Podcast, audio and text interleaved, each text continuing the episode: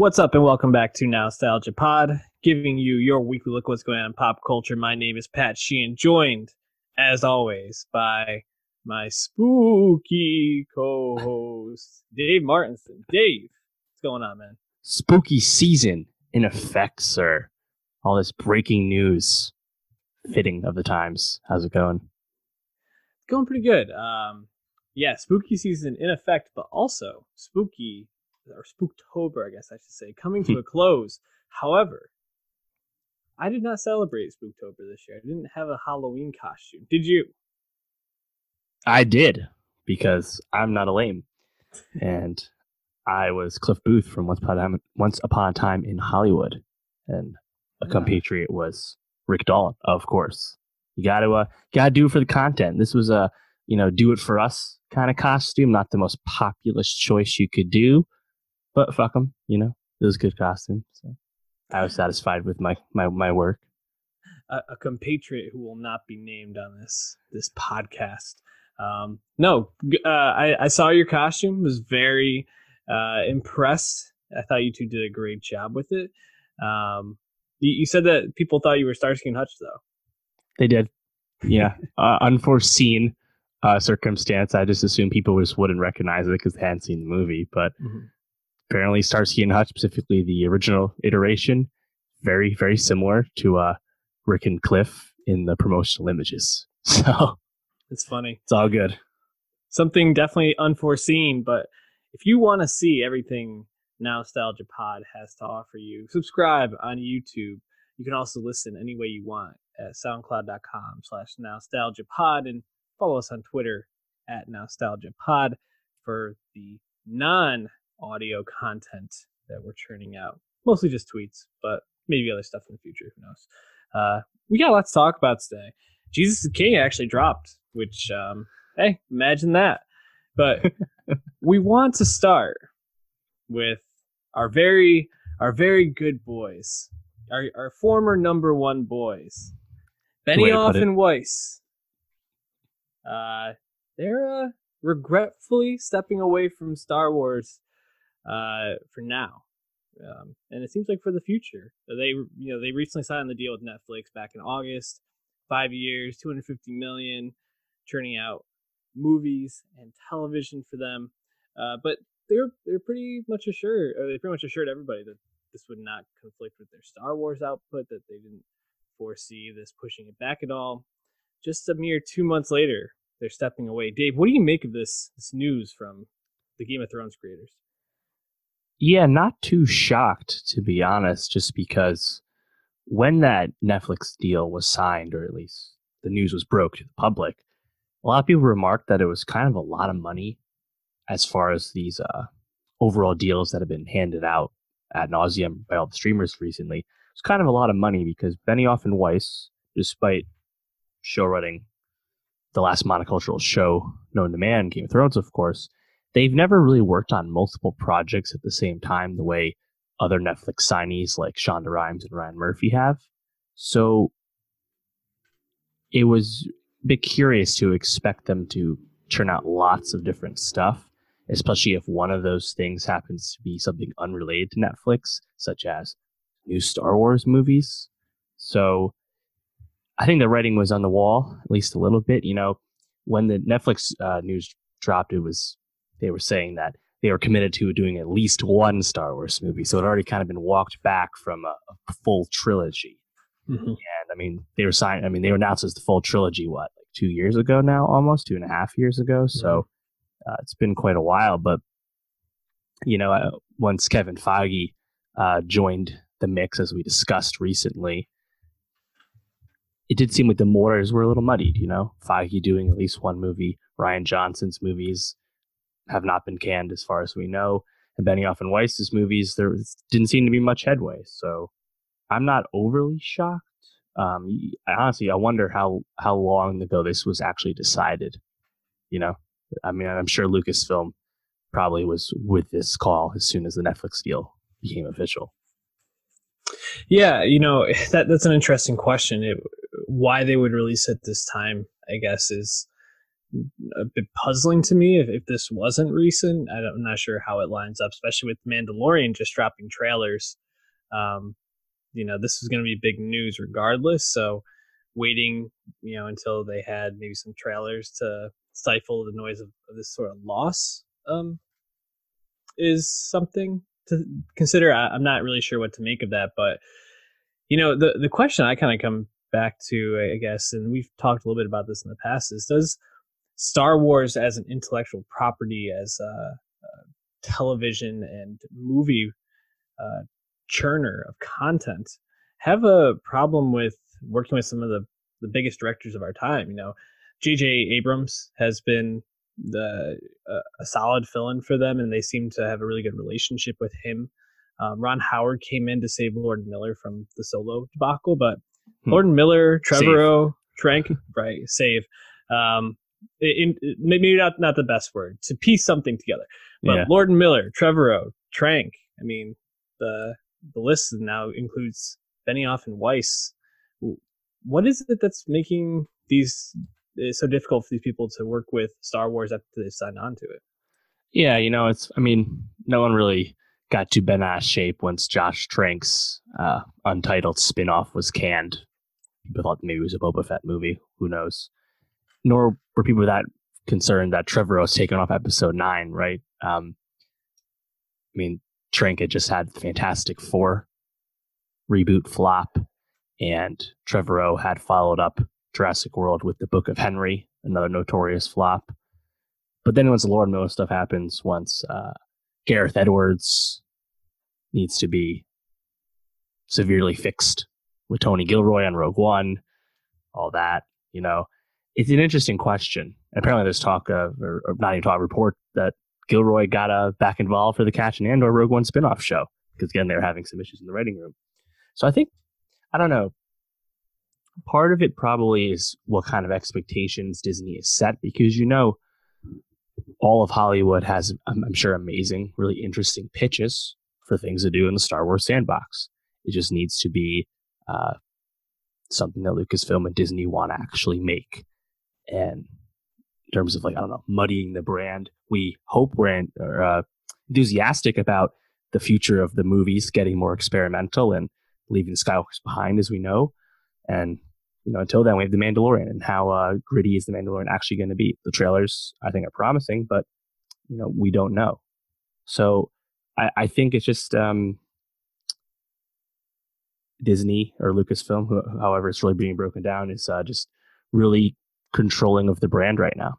Mm-hmm. So, at least in the the most mainstream of ways, obviously, the comics and the games are getting a little more, uh, a little, little more freaky. But yeah, um, it's weird obviously. Yeah, it, it's it's just a strange thing, especially because uh, the the generation of filmmakers that are coming up now are people that obviously grew up with Star Wars as this major influence in their their careers and their movie going lives, and um, you know, it it's definitely something that I think we'll, we'll be uh, keeping our eye on as we move forward and we see who does get to take control of these series. Um, yeah, and this hopefully trilogy that was planned or that they're working on or that they're developing however far down the line it got. So um, definitely some interesting news. Why don't, we, why don't we move on to an interesting album though? From kanye west. Feels like just last year we were talking about him. That's because we were uh, when he released Ye, as well as produced a number of other records from Pusha T, Nas, Teyana Taylor, um, missing Kids See Ghosts as well. Yes, Kids See Ghosts as well. Um, and Jesus is King originally uh, conceptualized as Yandhi. Mm-hmm. Uh, we heard some leaks. Fairly, we, we talked about. We were fairly intrigued by those leaks, but I think we both were cautious to put much stock into them. And then it was supposed to drop back in September. It didn't. Uh, comes out as a movie. People rush to the theaters to watch a 30 minute Kanye West visual album. made uh, 830 grand on only 372 IMAX screens this past weekend. Decent hey, business. not, not bad. Kanye West puts asses in the seats, man. Um, but I guess where maybe we should start is Dave, is this a good Kanye West album? seen a lot of buzz online going both directions. Oh man. I mean, this was the case even before Kanye was off the reservation, but man, this whenever he does any kind anything musically, everyone has an opinion. Mm. Everyone has one. it, it, it's so nauseating, especially because most of them aren't aren't, aren't interesting or detailed, or the homework isn't done. Yada yada. Um, yeah, I think it's a good gospel adjacent record in terms of the Kanye West standards. You know, it, I still have it pretty low. I think it's better than Ye. It's more. It's it's funny. The mix is still not perfect on this, but the production I think overall is pretty impressive, pretty good. Yep. And it's just much more interesting and conceptual than Ye. I think that's it's kind of obvious. Um, but I wouldn't really hold it up to anything else after that in his discography. But he's never tried to do anything like this before either, so it's kind of in its own little left field ballpark. Yeah, it's it's really I mean, it's conceptually unique, but still draws on a lot of his sound from past albums. You can really uh, hear on specific tracks, you know, how they could have fit into uh, graduation or when beautiful dark twisted fantasy even with use this gospel um, i thought water could have very much been a, a track off Ye um, if you wanted to. So th- there's there's a lot of influence there but this is certainly unique for kanye and it, i agree. I think yeah I, I texted you this earlier and i said this album makes me do the alonzo Mourning gif where he's like shaking his head then nodding his head like eh, you know? Uh, it, it, throughout because there were as much as like there were things I was like cringing at or I found just to be overall um, just not good. There were some things I was like, man, that is a really awesome piece of production, a really awesome flourish to this song.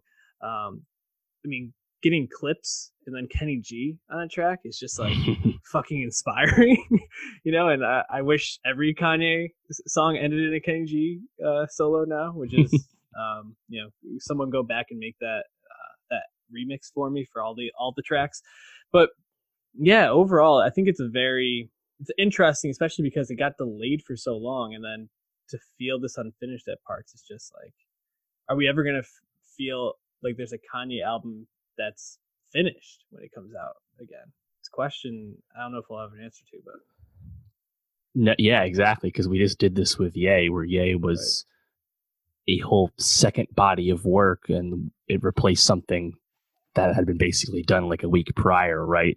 Mm-hmm. And all these Wyoming sessions, um, he's still doing those when he's not, you know, Calabasas, and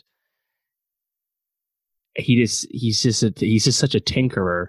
But now he just is, will never finish anything. And you know, while leading up to this, while this this uh, Jesus King was delayed a, a few weeks, a lot of it was just based off mixing. Right? He just wants to remix, remix, remaster everything he's doing. I think Nicki told Genius that she redid her new body feature like three different times, yeah. like different ways and stuff. And then what happens? It doesn't even make the album personally, show. that was my favorite of the Yandhi leaks. I'm I've mm-hmm. since downloaded the bootleg, or, or have I? And I'm disappointed it's not it's not out there legitimately. But um, that's just how he is. You know, he's just gonna change his mind at the, uh, you know, tilt of a hat. But yeah, getting Kenny G, getting Malice to come back and reunite with with Pusha. I mean, that's just that's just who Kanye is. The way you can bring collaborators together. Um, and it's funny, you know, I always wonder like who's the muse on Kanye's album? You know, I mean, Dark Twisted Fantasy. Um, you know, that's where we get the Bon Iver introduction, right? Cudi back at on 808s and Chief Keef shows up on Yeezus and there's always like some young up and coming thing he's trying to jack or, or, or come in. I don't know if he had one this time, but Ant Clemens is all over this track list more than anyone else. So mm-hmm. that's at least someone I'll be watching. Uh, and like that, on that, one of those tracks, "Everything We Need" with Ty Dolla Sign. That was, of course, on the leaks. That was what was it? Before the Storm. That was the one yeah. that had a an uh, XXX feature, and obviously that feature is no longer here.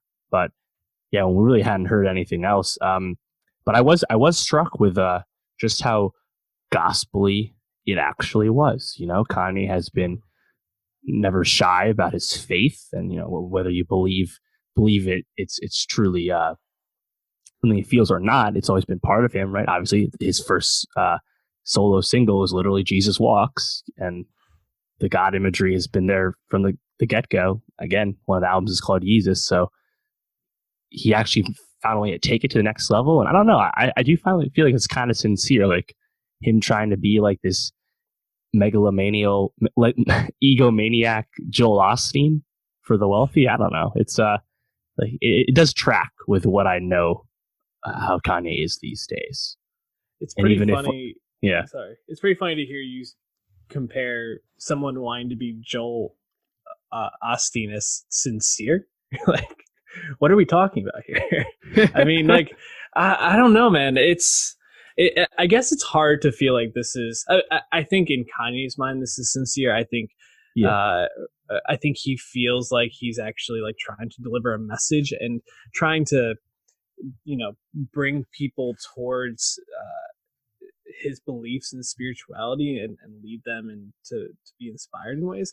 But it's it's hard to take that from the guy who uh, is wearing the MAGA hats, who's uh, you know going out there and and basically backing somebody who is you know uh, who doesn't love everybody who doesn't even approach mm-hmm. people you know every person as ha- as a person so it's it's just hard to be like delivering this message while also kind of living the public persona that he has and i think it just kind of highlights the the inner turmoil for kanye but we didn't get the inner turmoil of like my beautiful dark twisted fantasy which is using that pain to inspire things, it's him almost like neglecting how how much turmoil he's in, um, and saying like, "Oh, I found this path," and I. I guess that that in some ways made it harder for me to connect with some of the songs and some of the messages, but overall, I, I think that there's a lot more that I like on this record than I dislike. Um, you know, like we already talked about "Use This Gospel." That that song is fucking awesome. Um, but I know a song that you like a lot is "Follow God." Yeah, thanks. So follow. I mean, we, a lot of like the the press, the absurdity of, of Kanye's persona right now. What was it? Uh, he he suddenly has a problem with the way Kim dresses. Uh, okay, and he doesn't want his collaborators to be engaging in premarital sex while he's working with them. Again, of all people for this to come from, it's really rich. Remember that struggle bar song he had like a year ago where he was talking about how he kind of wanted to smash Kylie and and Kourtney and all that. All four of them. right. Yeah. Um, okay, fine. Maybe you've totally changed the way you feel. Let's see if it lasts. Let's just say we're skeptical. But yeah, Follow God's funny because a lot of the lyrical content on Follow God uh, is just kind of more like traditional yay. like and like and and traditional yay today is not as uh, woke or thoughtful as he thinks it is, right? Like, mm-hmm. I was looking at the gram and I don't even like likes, you know, deep deep shit right there. Um, and like, yeah, I think like him talk like I was screaming at my dad. He told me it ain't Christ like.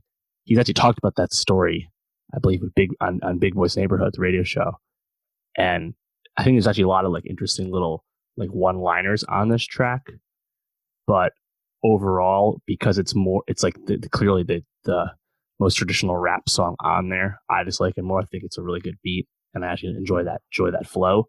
Um and you know flipping the whole truth sample keeping that father stretch my hands motif he's been rolling with i don't know i think that that song's just uh just kind of fun to listen to and i believe it is currently the number one track on spotify for kanye right now. It's up to 19 million listens almost 20. So I think that does track just because it's the easiest song to listen to. Um, but in a sense, it doesn't really fit most of the other album.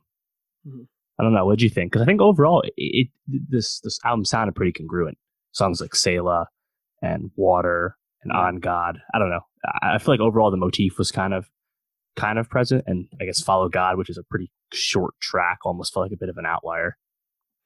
Yeah, yeah. I mean, I think that song definitely stood out, but it felt like something that we could have heard on the back of uh, Pablo. You know, that how the backside mm. didn't really feel like it was totally uh, rolled together, but a lot of it just really jumped out. Um, Water, I thought sounded great. Uh, uh, Selah, I wasn't as big of a fan of, but I really liked On God, even um, even if it uh, maybe didn't catch me lyrically. I like the sound of it. It sounded like something that could have been on graduation, which, you know, when graduation came out, it was just like mind blowing to hear like the way he was like producing things and using like the different sounds together. Um, but probably the song I keep coming back to the most, uh, in a good way and a bad way, is "God Is," um, mm.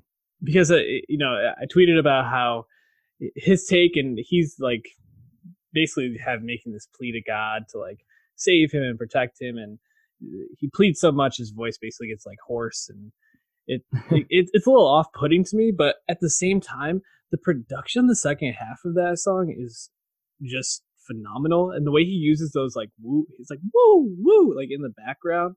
I like wish I just wish he had a better vocal sample on it, and he did he chose not to like go hoarse during the song um, because I, I think that that woo background is one of like the most electric moments on the track and just hmm. really elevates the song to me. Um, any other songs that stood out? Uh, no, that's it. You know, it's funny the the track with Clipse and Kenny G. It's getting a lot of love, and the Kenny G solo at the end, in particular, I think is a pretty triumphant moment. But actually, I think that's one of the weaker beats, to be honest.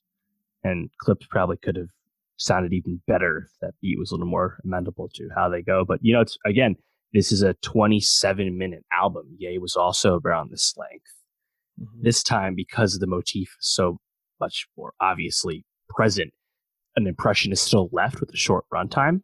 Mm-hmm. I think goes a long way. Kanye usually has made much longer tracks and longer albums, but um, this is just this is the new Ye, and yeah, the lyrics are, are not as strong as they used to be. I think they've just kind of accepted that. That's been the case, frankly, since Pablo, right? Like he's mm-hmm. just kind of uh, he's in a new stage. He's a late, late, late career guy, and I mean, also there's not a whole lot of precedent for rappers having great success in their 40s, apart from like Jay Z. So I yeah. guess it comes with the territory.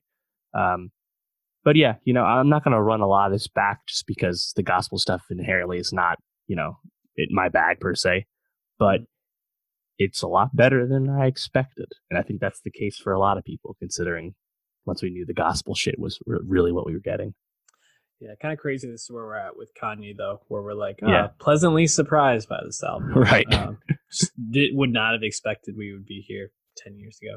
Um, quick question for you Kanye said he's going to start touring pretty quickly. You going to be in? Yeah, I'll be in for sure. Uh, apparently, he'll be still playing some of the old hits and perhaps sanitizing the lyrics obviously he has a lot of explicit lyrics in the past, so that's just interesting to see if that holds. But uh, yeah, I mean, last time he was on tour, the St. Pablo tour, he canceled it before my date came up, so I didn't get to see that. Um, which means the last time I saw him was at the Meadows right after the Yeezus tour, so it's been quite a while.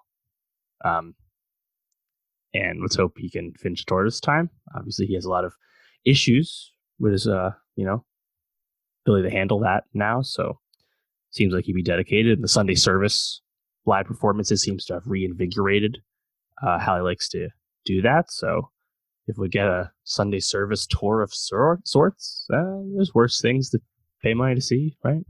For sure.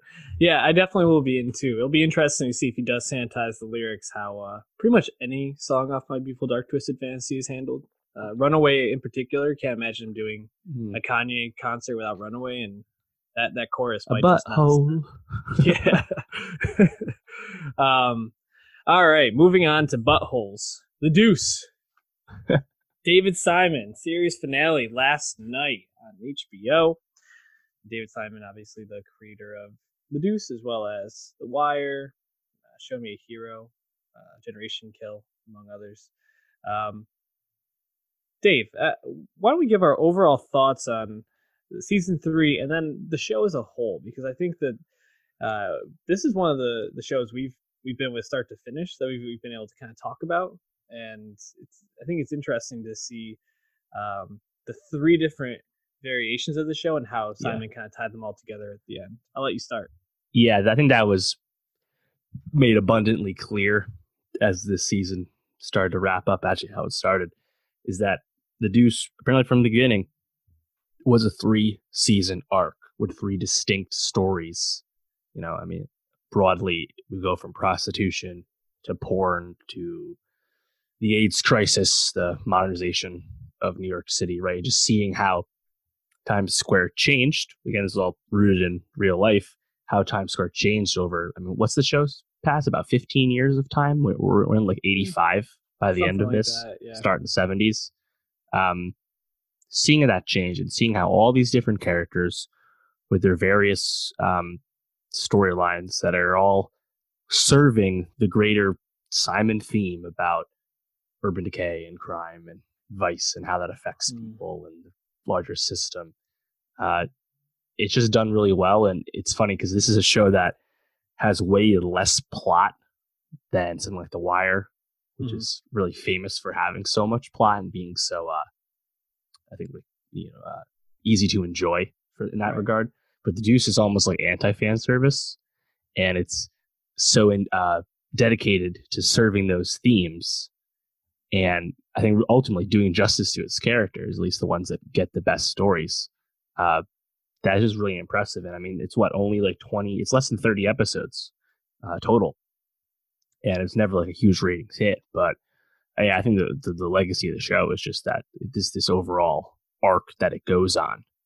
And season three, uh, I think is the strongest season, just because you get a lot of great payoff that's been coming for so long that uh, I found it incredibly satisfying. What about you? Yeah, I, th- I, thought season three was very satisfying. I thought it was a really fun watch, and uh, I thought it was also interesting how they were able to, um, like take this this five year jump and be able to um, put some characters in the same spots and some characters very much far ahead from where they were. You know, a, a major development in their their own arc as characters, and you know, uh, like someone like Laurie in this season, even though she's this famous porn star, very much kind of stuck within her own issue still, and still trying to like make something of herself. Um, you know, Frankie, another character who throughout the season very much just stuck being the same kind of character, whereas the ones mm-hmm. who uh, were able to, I think, uh, be more internal, be more, uh, uh, I don't know, retrospective or or in, inflective of their own choices, their own life, where they mm-hmm. want to go, what they actually want to accomplish. But the characters that you saw take steps, make something of themselves, be able to have a different future than the one that that it seemed like they were kind of doomed to. So I thought that was something Simon did well, and obviously there's the the, the typical Simon touches, you know, where uh, you have this this big story with all these characters, and that that can be a, a challenge for almost any other showrunner or director to to manage. And he just juggles it and interweaves it so well. It's it's so impressive the way he he builds worlds, the way he builds characters out. I mean, even someone I, like I forgot his name. It's the guy that plays Lenny Bruce and Maisel. Uh, Luke Kirby. Yes, Luke Kirby. The like he gets like maybe like three scenes this season uh, for his personal life, and it's mostly mm-hmm. related to him, him and his wife's relationship and how he's a, a closeted gay. Um, and I think it it does so much with so little to build out that character and and just the how how much impact that had on him and his family. It's really impressive. So um, I think the Deuce might go down as one of like the most probably underrated and shows of, of this era of TV because, I, like you said, it's never a ratings darling, but I think just a masterclass in terms of how you, you tell a story. So, um, what, what, what moments from season three really stood out to you? Uh, well, I think um, overall, I think the best characters in season three would be Laurie and Eileen slash Candy, hmm. probably, mm-hmm. and they got they've gotten significant screen time uh, throughout the whole show, and and Laurie in particular, you know, obviously she's at the forefront of uh, Cece in the first two seasons. And we obviously really enjoyed Gary Carr's performance, even if Cece was really a really detestable person. Obviously, he was not in this season because he's already dead. But mm-hmm. seeing Laurie continue to have, I think, really fulfilling arc, and even if it doesn't have a happy ending, um, it's just really well drawn. I think Emily Meade in particular. Who I only known from her brief appearances on the leftovers, uh, really really does a lot, and I think that's probably the character that Simon really I think did a lot of work to build up. You know, it was obvious that Maggie Gyllenhaal was a producer on the show. she was never gonna be Candy and do shoot, do some nudity if the character was not going to have some grander, uh, you know, ambition. And if, sure enough, as she becomes a director and uh, an activist in a certain sense, you know, that um mm-hmm. becomes obvious. But Laurie, I think, is probably like the best best aspect of the show, just because that arc, I think, uh, that that could have just got that could have gone sideways or could have been less um less special. Mm-hmm. So I was really impressed with that, and obviously, uh, not not not not great to uh, watch her go out the way she did. But um, yeah, yeah I think th- those are my two favorite favorite arcs for sure. Yeah, L- Laurie's the real tragedy of the story. You know, she's the one that kind of gets eaten alive by this world, whereas you see characters like Abby or Candy, like you talked about, um, be able to like make something of themselves. Um, how did you feel about Vince and Frankie? You know, I, I mm. think Franco when he was first attached to this and to be playing twins. It was probably the most publicity that the show got heading into yep. its premiere, and then I think it was it, it was pulled off to varying levels of effectiveness throughout. Yeah, I mean overall, overall it was an unnecessary gimmick, especially considering uh, Frankie Martino didn't change throughout most of the show. He's relatively one note as a person, and, in in a sense, his story ended the way it always would. You know, I think that was done well. Uh, maybe not the most unique character in a Simon show, a little familiar, but mm. that was done well. But it didn't need to be Franco, right? And obviously, right. with uh, you know, the allegations of misconduct and the way Franco had carried himself at that um was that acting school, the way he was directing. Yeah. The optics were not great. That Franco stayed on with the show, playing two different characters, and even directed an episode or two this season. You know, I think Simon's a very progressive guy that really does, um, you know, practice what he preach preaches and whatnot. And uh, you know, un- unforced error. At the same time, HBO said that nothing had bad had happened on their experience with him on the Deuce. So kind of complicated considering nothing criminal ever happened to Franco. I think there's a civil suit now. But yeah, in terms of the characters, I think I always liked Vince more. Um, and you think when you start watching the show that he's going to be like an A1 lead. Right. And he really just ends up fading into the stacked ensemble the way a lot of, uh, of Simon uh, ensembles go. So, mm-hmm. yeah, in a sense, against the extra Franco-ness of it all it might not have been worth it. But, I mean, they were good performances and it was pretty impressive towards the end the way they did the effects with them sharing scenes. Yeah, for sure. Uh, I did feel like the scene where Frankie dies just felt very flat for me. Um, I, I don't know if it was just that I didn't really care for Frankie much or what, but something about that scene just didn't hit me the way I kind of expected. Yeah. It, it just felt as soon as uh, Pasquale mm-hmm. came onto the show, you just felt like, all right, here's the guy that's going to kill Frankie. Yep. It felt, felt a little obvious, felt a little uh, self-serving to the story in terms of getting rid of him. That's fine. I still think it still works. But yeah, I think you're right. You know, it's not the most uh, you know, uh, warm. You know, feel feel that great seeing it happen, but or feel that bad. I think having Mike uh, come down with AIDS though, that even though Mike is definitely a ancillary character, that definitely I think hit me a lot harder. You know, and obviously mm, all the stuff, yep. the stuff with Paul you know the specter of AIDS was really over the show since season two, but uh, really seeing the way that plays out in the show, and they don't really Simon never like defers to like like grief grief porn or anything, right? It's more about like people using the opportunity to make up for lost time and misconnections and you know reconnecting with the past. That's kind of a common theme this season. So yeah, I, I like I like that focus more. And Frankie, um, I mean, if Frankie had left the show a season ago, nothing, nothing probably would have changed, right? No, I, I don't think so. Um, someone that I was really impressed with was uh, Chris Coy, who played Paul on the show. I thought Paul, uh, especially the episode where um, he calls Todd's parents in, and uh, yep. you know, as Todd is deal- uh, at the end stages of dealing with HIV. Uh, um, I thought he was just incredibly strong in that episode, and the way that um, he played such a, a, delicate uh, moment in this in this story and kind of portraying the the effects that this disease had on this community uh, on, on the people during this time. I thought he just absolutely killed it. Um, and also shout out to Chris Bauer, played Bobby, and just like fuck Bobby, man. Like I hated that guy throughout. He's such a piece of shit. Um, yeah, I don't know, just a really like not great person. Although I did like how he handled um, getting uh, what, what, was his name out of jail? Um, uh, Black Frankie. Yes, Black Black Frankie out of jail. Thought that was great. Yeah, Black Black Frankie remained Black Frankie once White Frankie died. The old habits, I guess. But that was funny. Fits those guys though. How that would go.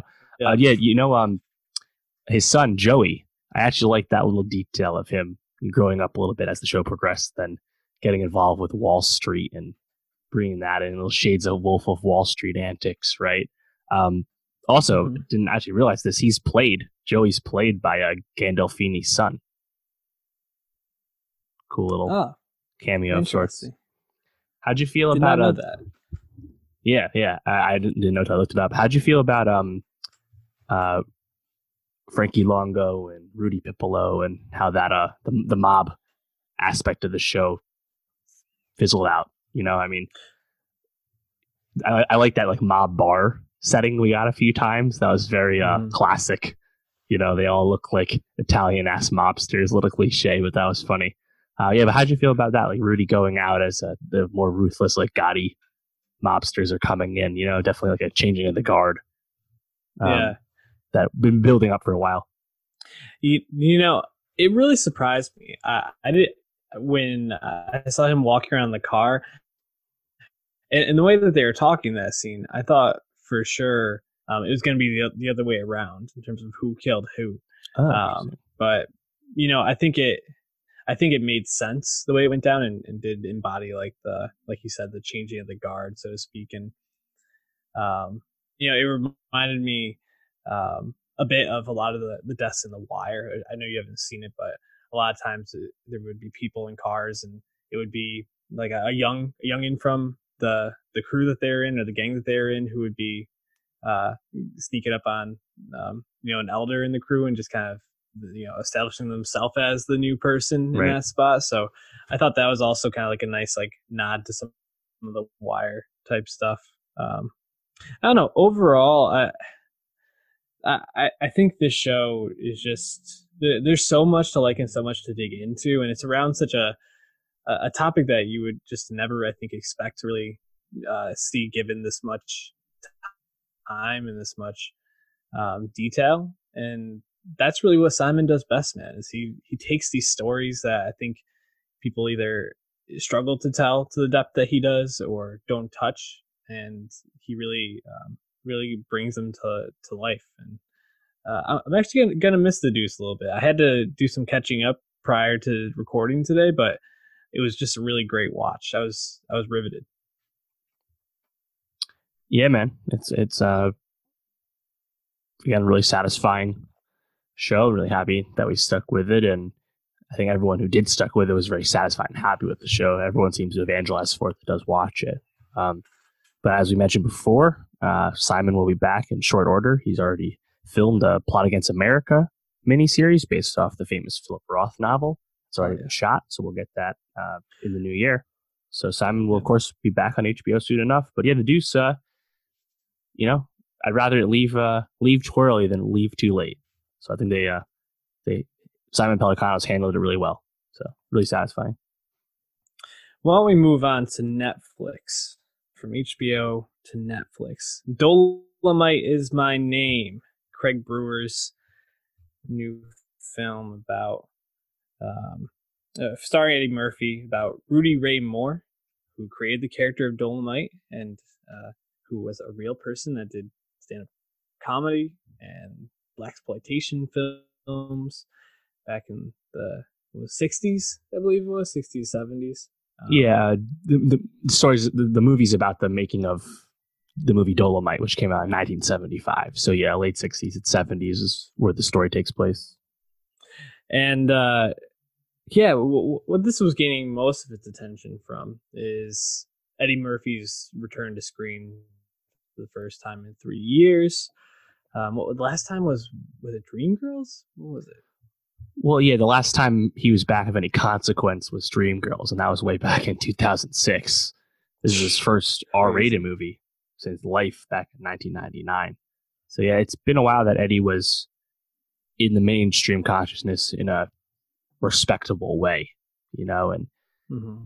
I think ever since this premiered at, at TIFF, the buzz was that Eddie wants uh, that best actor, and sure enough, he's he's been running. He's been at all the early awards and stuff, and um, he is really fantastic. And the movie does a great job of both, I guess, honoring someone like Rudy Ray Moore, who is probably not as famous as he deserves to be. He, of course, always remarks in the movie about how he didn't look like Billy Dee Williams, and he wasn't good Yeah. enough to make Shaft right? And a lot, a lot of good references at the time, but still really talented and impressive entertainer.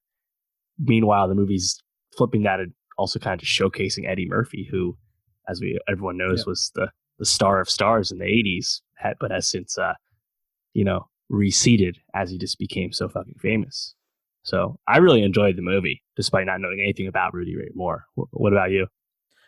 Yeah, I, I thought it was a lot of fun. Um, I I thought Eddie Murphy was just phenomenal. Um, the way that he kind of jumped in and out of being this the character of Dolemite and like the person Rudy Ray Moore, I thought was really impressive, and he brings a, a weight to the character that I think is essential in telling the story. Because if it was just about if it, this is just like we're gonna let Eddie Murphy be Dolemite, like all right, whatever, like uh, I, I feel like that would have just kind of fallen back into the the same type of films that Eddie's gotten panned for, you know, for doing. but- Norbit. right, exactly. But showing his his acting chops off and really sinking into like the struggle and, and this person's desire to to be famous and to be successful and to to keep moving through these challenges of getting this story made. Um, just really, really impressive. And the cast is just deep. I mean, Eddie Murphy, Keegan Michael Key, Mike Epps, Craig Robinson, Titus Burgess, Wesley Snipes. Who Wesley Snipes fucking awesome this man, so good. Um, Da'Vine Joy Randolph, Ti, Chris Rock. I mean, we're, we're really getting down the bench Jones. at that point. Yep. Yeah.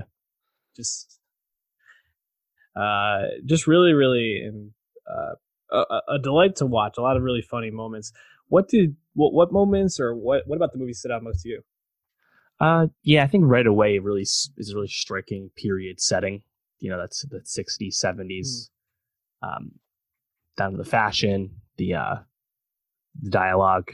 It, it, it felt really uh, accurate to the time in terms of it's a movie that's obviously unapologetically black, largely black cast about you know black people, but it is still rooted in in that time, and you know. Sh- I think was really effective scene was when uh, uh, Rudy and crew go see uh, what was it a Gene Wilder movie I think it was in theater and like man there's no there's no brothers on screen. There's no nobody else like us watching in the theater. We gotta we gotta make some pictures too you know? I think it was really smart of rooting what it was like to be a black entertainer at that time into the story effectively. And I mean that wasn't really an easy task because, as you said, when you when Eddie's in the Dolemite character, uh, you know, Rudy Ray Moore Dolemite was famous for being so crass and really pushing the lines and not worrying about being uh, palatable to traditional white audiences, right? So I think it really does uh, kind of ride that line uh, really effectively, which is again funny to say because the movie is a traditional biopic in a certain sense that's really balls to the wall. Like there's a lot of nudity in this. There's a lot of ridiculous jokes, um, just hilarious scenes. I think the whole thing where uh, Snipes, who plays uh, D'Urville Martin, uh, when he actually acts and like commits to finishing the movie, and like he's just like talking with the intestine, fake intestines hanging out of him, and then just like leaves the set with them and shit. And like it's um, it was always really committed to uh, I think committed to what it wanted to be the whole time. I was actually surprised. I kind of not knowing the story. I I thought Ron Cephas Jones, given that he's a obviously a really esteemed actor, I thought his like hobo character, bum character, would come back into play and accuse Rudy of st- stealing his stuff. You know, I guess it's a bit of a red herring. It was, that was effective to me. Um, I also enjoyed Ti Ti's moments just because it was very off type, unlike uh, Ti's past acting. So that was enjoyable. But yeah, overall, it's just really, I think it's a really crowd pleasing movie, mm-hmm. and just seeing someone like Snipes who also is making a bit of a comeback. Um, you know, j- just just really, really, really, really fun the whole time. Yeah, it, it's incredibly fun. Um, it's uh, I think slightly uh, affecting emotionally, but really I think the the way that it's structured, having to overcome all these challenges, um, empowering characters. You know, I think that was probably the the moments that got me the most emotionally was when Dolemite would be talking with like the girl who who sang on stage and who brings along with him, uh, Da'Vine Joy Randolph, right. and uh, I think those moments when or, or when he talks with his aunt and things like that, those moments where you see him like being a human, you know, being silly, being goofy, uh, lifting people up was what really got to me there. So, it, definitely a film I would I would recommend people to watch. And Craig Brewer going to be directing Coming to America, uh, Coming to America, so the follow up right. next year. So, uh, I think we'll get to see him working with Eddie so a little bit more. Yeah, that's uh that that that's exciting, right? Yeah, absolutely. Ninety-seven percent Rotten Tomatoes. You think uh, Eddie Murphy gets uh, Best Actor nom for this? I he's definitely on the short list, and I mean, the the the larger short list is, as we've said before, a lot already, incredibly stacked with famous, yeah. already accomplished actors. But I think he's close. You know, I mean, that top five. We'll, we'll see how the rest of the season goes, but I think he's right there, yeah, and he's trying. He'll be on SNL soon, both as the. Uh, is he is he is he is he hosting and the musical guest somehow, or is he just hosting? No, no, you're just hosting, right? Yeah, Chance was the right hosting. I think of Harry Styles who's doing that. That's right. But yeah, yeah, yeah Eddie Murphy come back to SNL first time in like 40 years, right? Mm-hmm. Um, and again, he's just been at, at all the awards uh, stuff so far. So we'll see. But he, he he's going to be uh, at the finish line, I think. Uh, moving on to Jojo Rabbit, not on streaming services. Uh, saw this in the theater. Taika Waititi uh, telling this story about little Jojo, a Nazi youth at the end of World War II, who has an imaginary friend. That imaginary friend is Hitler, played by Taika Waititi, and uh, about his escapades as he finds out his mother is hiding a secret within his house. You, you can find most of this in the trailers. This is fairly non-spoilery at this point. Um, we are going to be getting into spoilers with this, but maybe just giving a general uh, your general thoughts on Jojo Rabbit as a movie, sitting at seventy percent Rotten Tomatoes right now, and then we'll dive a little bit more into the details. Yeah, Jojo Rabbit. Uh, I enjoyed it, and I think it's it's good and pretty effective considering all the lines and themes it's juggling. But I also felt like I wanted more from the movie hmm. once it ended. But I think it's a very interesting movie to discuss for a lot of reasons. But how, how did you feel about it? I, I actually really enjoyed this movie. I thought, um, you know, going into it, I was a little bit worried because I, I do think there's a lot of themes, a lot of things that it was hoping to touch on. And I was like, eh, is this going to be able to deliver in all these areas?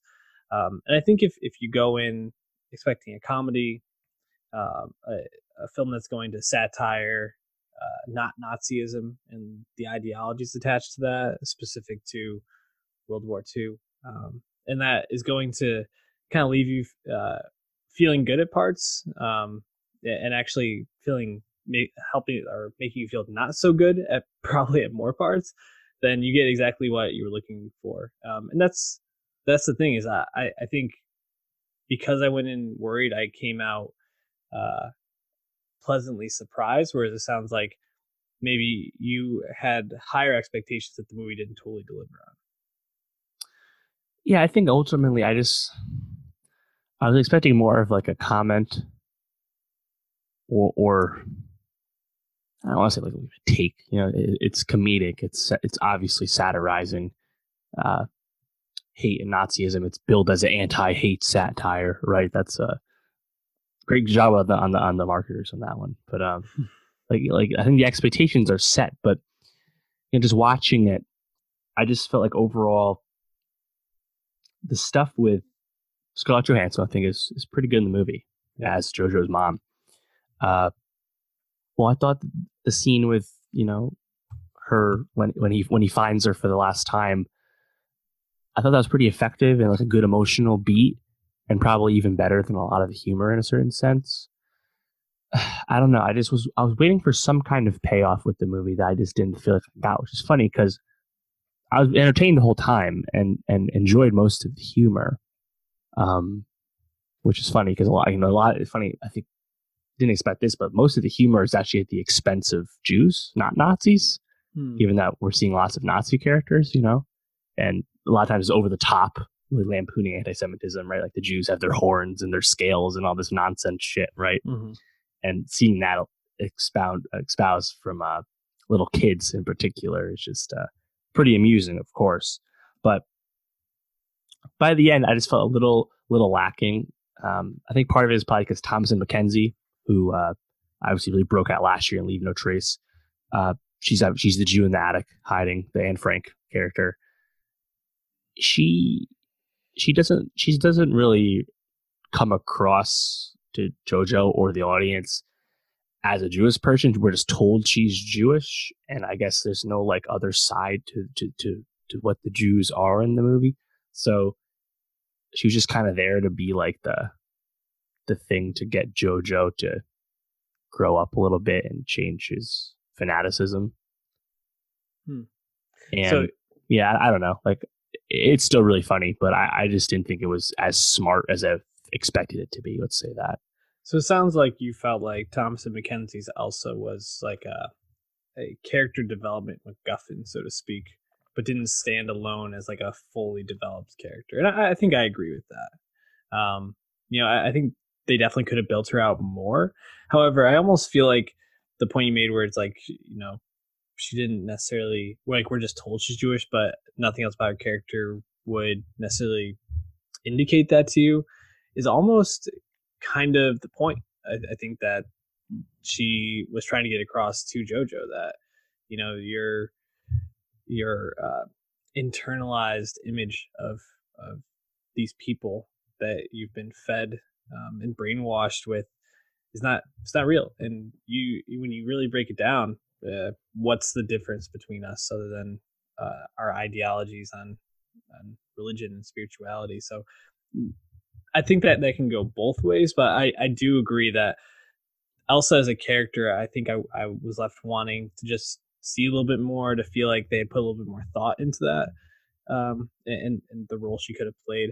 I also think because of where her character's at, she she ha- she plays a very like reserved emotional role, even though she's been through a lot of trauma, and I wish they had given her a little bit more space because you know, I don't I don't think it's a female character issue. I thought Scarlett Johansson as a female character in this was phenomenal. Maybe my favorite Scarlett Johansson performance ever. You know, it, maybe probably since her, and that's a vocal performance Mm. exclusively. Um, but it, yeah, Thomasin McKenzie was I think a, little bit handcuffed by how she was written in this. Uh, go ahead.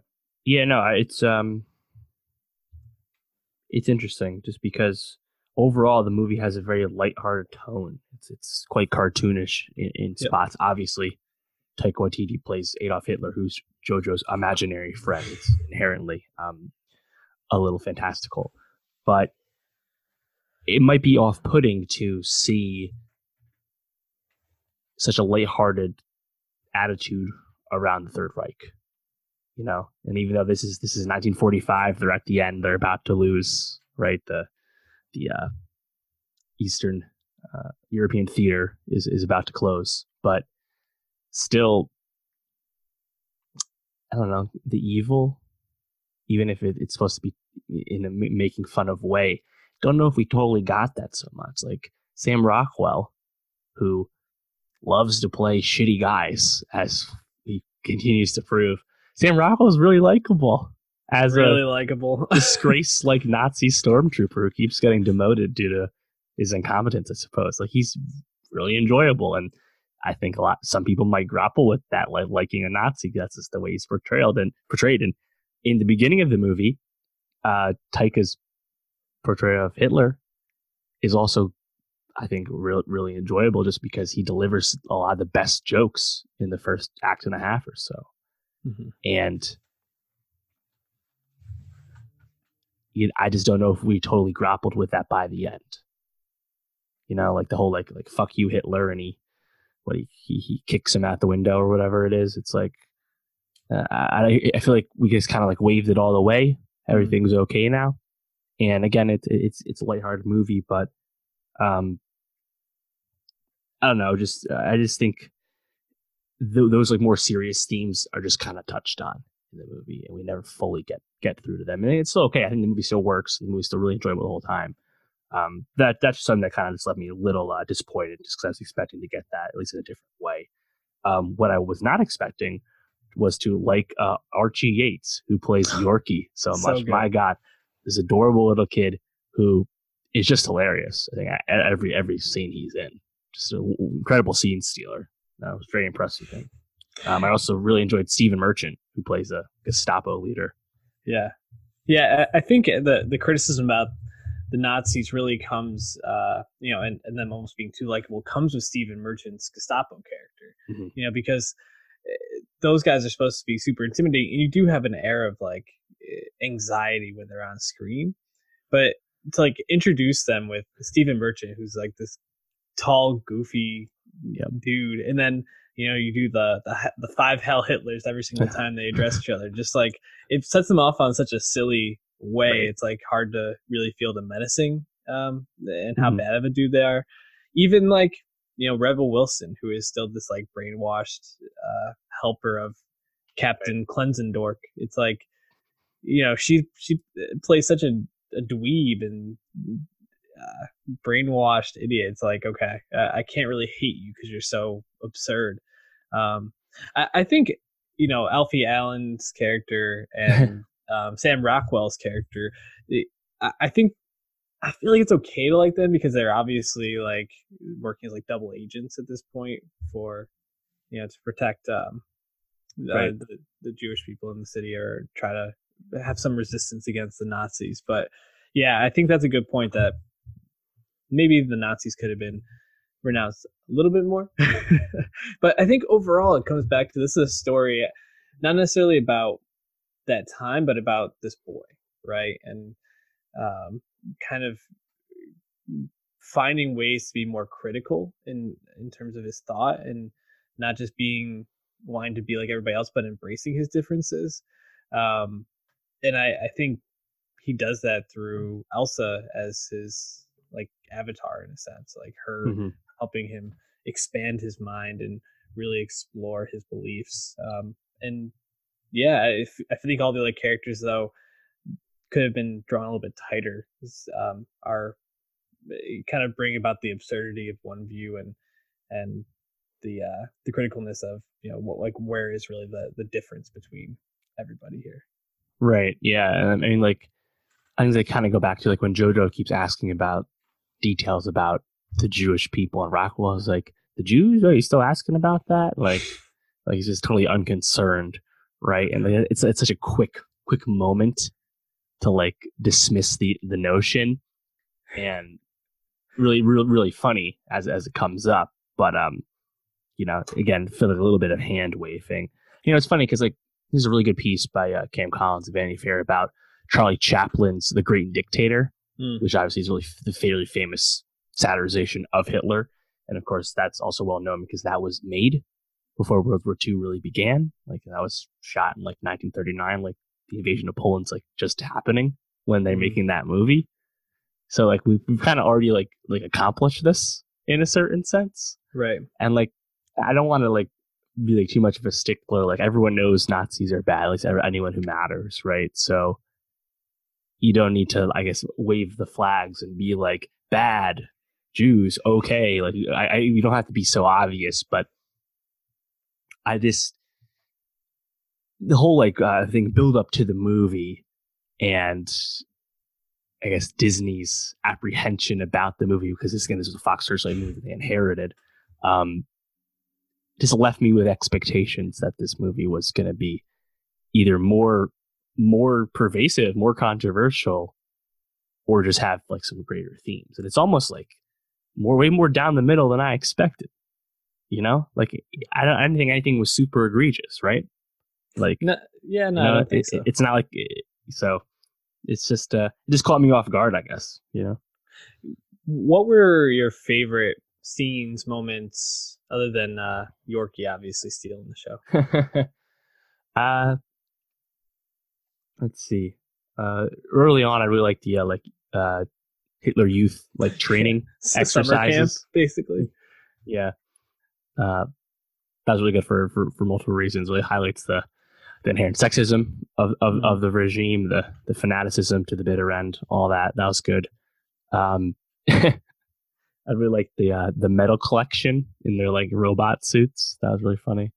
Um I mean, yeah, this the ScarJo stuff is. I, I think I agree. This is Scar one of her best roles, and apparently another one of her best roles in Marriage Story is coming up soon. We'll talk about that soon. Um, Heater. yeah, it, it's it's weird because like Scar- Scarlett Johansson is just so famous that Mm-hmm. like you can't help but see ScarJo when you're watching her, but she's also inherently so talented that she makes that work. And it was, it's, it's almost a really understated role. It's not that showy, and all those scenes are good, Mhm. but for some reason the payoff didn't totally land for me. But yeah, I mean, I, I liked Thomasin McKenzie and JoJo's, um, Elsa and JoJo's conversations when she's like in the in the cupboard and stuff, right? And like Yep. fake letters and all that. I think that all really works and it's um, really sweet. But uh, and again, I think all, all the early scenes with Hitler Mhm. really work too, just because those are good punchlines. Yeah, and it, it's a nice touch at the end when he he does the like the "fuck you Hitler" line, uh, where Hitler has the the blood on the side of his head. Yes, already did. I thought that was pretty good good touch.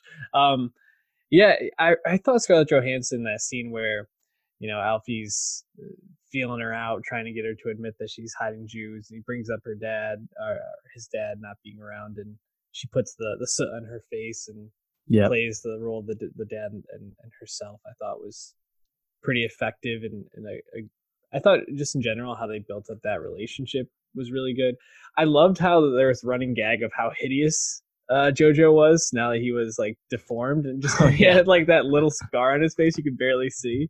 Um, can't even look at you anymore. yeah, I thought that was great. Also, everything between Sam Rockwell and um, Alfie Allen and Rebel Wilson, I just was like in stitches at. I thought they were fantastic. So uh, a lot of good stuff there, and of course Taika as Hitler, like you said in the beginning, I thought was really really effective.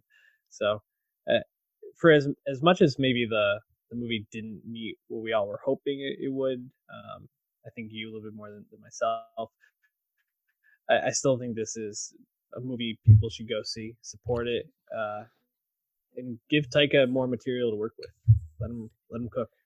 Yeah, you know, it's funny. Uh, Taika has been trying to make this for a while. It's an adaptation of, uh, I believe, Caging Skies, the novel or short story, and he'd been trying to make this for a while. And I think, in a certain sense, the Thor Ragnarok's massive success kind of got him the last requisite financial clout he required to make this movie, even though he was already a successful filmmaker before Marvel. So, you know, a lot, a lot of Marvel talk these days. That's a positive. um, you know, this movie was only on 55 screens last week. It's kind of funny we both were able to see it. Uh, I made a million dollars, but I'm curious to see just how big this goes because this this won the audience award at TIFF, and I think it's really going to be a crowd pleasing film. So I'm just curious quite how much this gets exposed. You know, how will Fox Searchlight really ride this movie and really kind of platform that release and get that out there? Obviously, we don't know yet, but uh, it's kind of like Joker. It's something a little off color that you think can really resonate with people. So we'll keep an eye out that for sure. I think uh, adapted screenplay is probably in this movie's future. Uh, ScarJo maybe for best supporting. Again, she has another movie to consider there, but um, we'll be talking about the movie in the future. That's for sure. To your point, seventy percent uh, critic meter, ninety percent audience score on Rotten Tomatoes. So people that see it like it. Um, we're gonna wrap up there. Talked about a lot of big stuff this week. And Dave, what are we? What are we gonna be? What are we going to be talking about next week? Yeah, a lot of stuff is coming out this Friday. We won't talk about all of it, but Gang Starr, first album in 16 years, DJ Premier, perhaps the best producer ever. Excited for that. I've liked the first two singles, so that was definitely talk about that. Uh, His Dark Materials, the Philip Pullman Golden Compass series, of course, premieres on HBO. And I just gotta say, that extended trailer I've been seeing looks pretty good. That polar bear CGI, pretty damn good. um, the King is on Netflix. Chalamet, Robert Pattinson, Stan, Collision Course. Uh, that's on Friday. It's playing in some theaters ahead of time. We're gonna uh, talk about that somehow. Uh, Motherless Brooklyn is playing the Edward Norton movie. I'll be talking about that. I don't think you'll be able to get to that. I also am seeing an early screening of Marriage Story on Friday. So we're going to get that early non spoiler review out. And Apple TV Plus uh, debuts on Friday. First three episodes of The Morning Show and Dickinson and uh, See and For All Mankind. We'll be talking about some of those shows at some time. Um, so keep an eye on that. And overall, the reception has been a bit more mixed than people expected, but we're still pretty interested in the morning show, at least evaluating that for ourselves. So, Apple TV Plus shows in the future, not immediately. And I'm also going to see Terminator Dark Fate because I've seen all the other ones and I, I like Mackenzie Davis. So I'll, t- I'll tell you how that went. Thank you for your service, Dave. Um, anyways, we're to wrap up there. SoundCloud.com slash nostalgia pod. Follow us on YouTube at youtube.com slash nostalgia pod and also nostalgia pod on Twitter. Uh, we'll catch you next week. Peace out.